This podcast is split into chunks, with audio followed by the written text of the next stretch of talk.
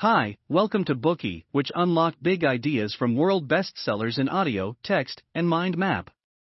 Please download Bookey at Apple Store or Google Play with more features. Get your free mind snack now. Today we will unlock Pride and Prejudice, a masterpiece from the celebrated British novelist Jane Austen. In 2003, a poll conducted by the British Broadcasting Corporation produced a shortlist of the nation's 100 best loved novels. Pride and Prejudice was ranked second. The novel was written over 200 years ago, at the end of the 18th century. Yet, today, it remains cherished by readers from all over the world. The American literary critic Edmund Wilson once said, There have been several revolutions of taste during the last century, and a quarter of English literature, and through them all perhaps only two reputations have never been affected by the shifts of fashion Shakespeare's and Jane Austen's. In fact, the prominence of this enduring literary classic has dimmed little over time, notwithstanding the relatively narrow scope of its narrative. American author and thinker Ralph Waldo Emerson has criticized Austen's novels in general for being limited to themes of marriage and family. Charlotte Bronte, the British novelist who wrote Jane Eyre, which we have unlocked for you in a previous Bookey, made a similar comment on the stifling domesticity of Austen's world, saying, I should hardly like to live with her ladies and gentlemen in their elegant but confined houses. Indeed, in her lifetime, Austen wrote six novels, and all of them, without exception, focus on marriage and family. Pride and Prejudice, the novel we are interpreting today, follows this pattern, telling of the romances and marital experiences of four young couples. Austen had a flair for evoking such seemingly trivial topics in her writing. In her own words, she put it like this three or four families in a country village is the very thing to work on.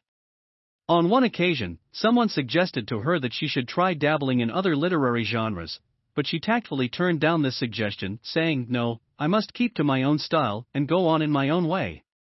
Austen's preference to write about marriage and family is inseparable from her personal experience. She was born in Parsonage House in the town of Steventon in the English county of Hampshire, the seat of an ancient family. Her father was the local rector, and the family were financially secure. She remained unmarried throughout, living with her parents and sisters for the greater part of the 41 years of her life. Most of her days revolved around household chores, visiting family and friends, participating in balls, watching plays, and playing cards. These occupations were similar to the experiences engaged in by the women in her novels. And her day to day cares also parallel the concerns of the women she wrote about fashionable clothes, neighborly gossip, interesting friends, and handsome gentlemen. Therefore, her novels consist of mundane and seemingly trivial details of everyday life. Her plots unfold, being spurred by seemingly ordinary events such as dances, social visits over tea, family dinners, games of cards, as well as countless other episodes of idle chatter and leisurely walks. Yet the restricted scope of her material did not impede Austen's vision. Perhaps Austen's own perspectives are best represented by something said by Elizabeth Bennet, the female protagonist in Pride and Prejudice. When her love interest Darcy tells her, the country can in general supply but few subjects for such a study. In a country neighborhood, you move in a very confined and unvarying society. Elizabeth replies, but people themselves alter so much that there is something new to be observed in them forever. Even if there were limitations to the types of characters that Austen wrote about, she could through them always reveal aspects of life's theatricality. She wrote of the universal and multiple facets of human nature. We will now share our interpretation of the novel in three parts. We will find out how Austen's simple story of marriage and family has stood the test of time and continued to touch the hearts of so many, right up until the present day. In part 1, we will provide you with a summary of the novel's plot. In part 2, we will interpret for you the way Jane Austen has conveyed various perspectives on marriage in the novel. In part 3, we will share several key aspects of the novel's comedy with you. What sort of views might Austen have held about the institution of marriage in the early 19th century when her narrative is set? The novel essentially deals with stories of four marriages uniting four young couples.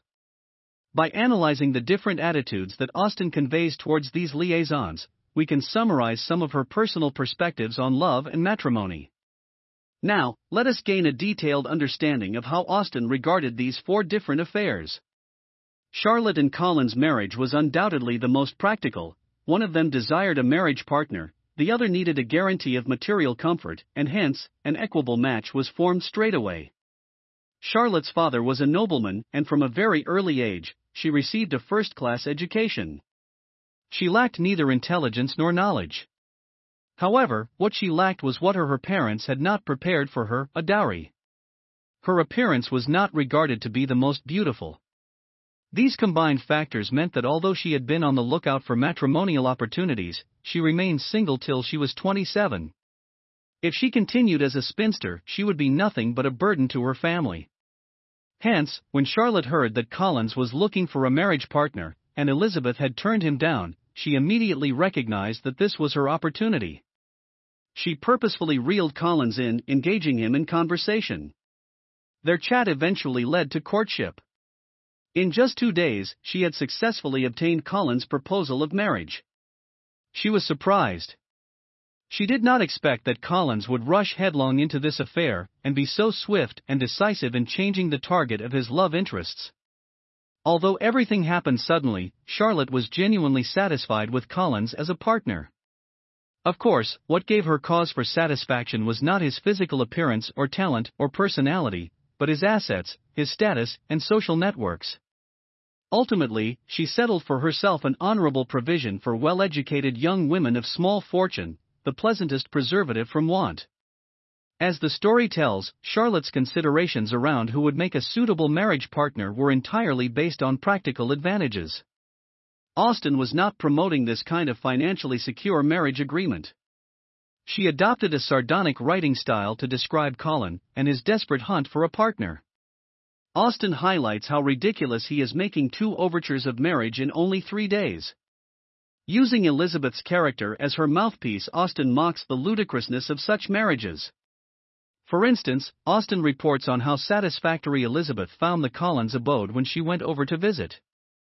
Her purpose is to suggest that only Collins' material circumstances mattered.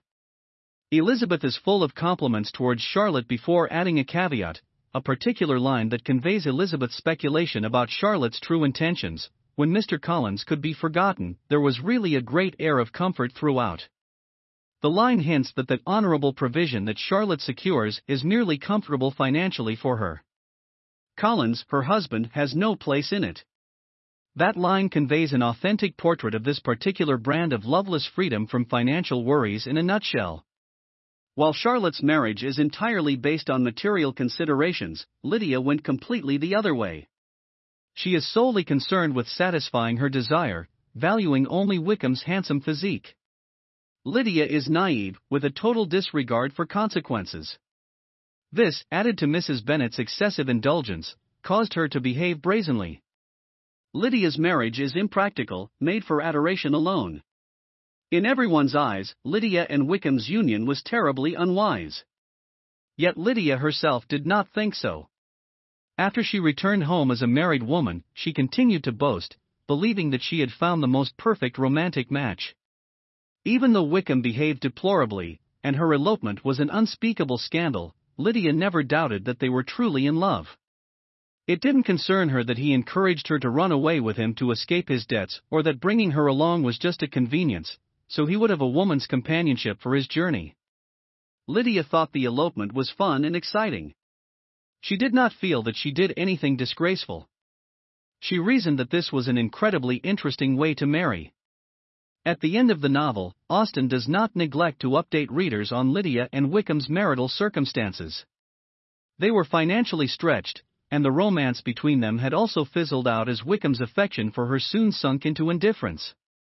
If Wickham had not continued to need Darcy's assistance, it seems reasonable to assume he would most likely have abandoned Lydia long ago. From the tragic way the marriage played out, we can understand that Austen felt that any marriage, solely based on the pursuit of pleasure, a match intended only to fulfill desire, would not be a good marriage. The marriages Austen believed to be ideal were typically none other than those of Bingley and Jane and Darcy and Elizabeth.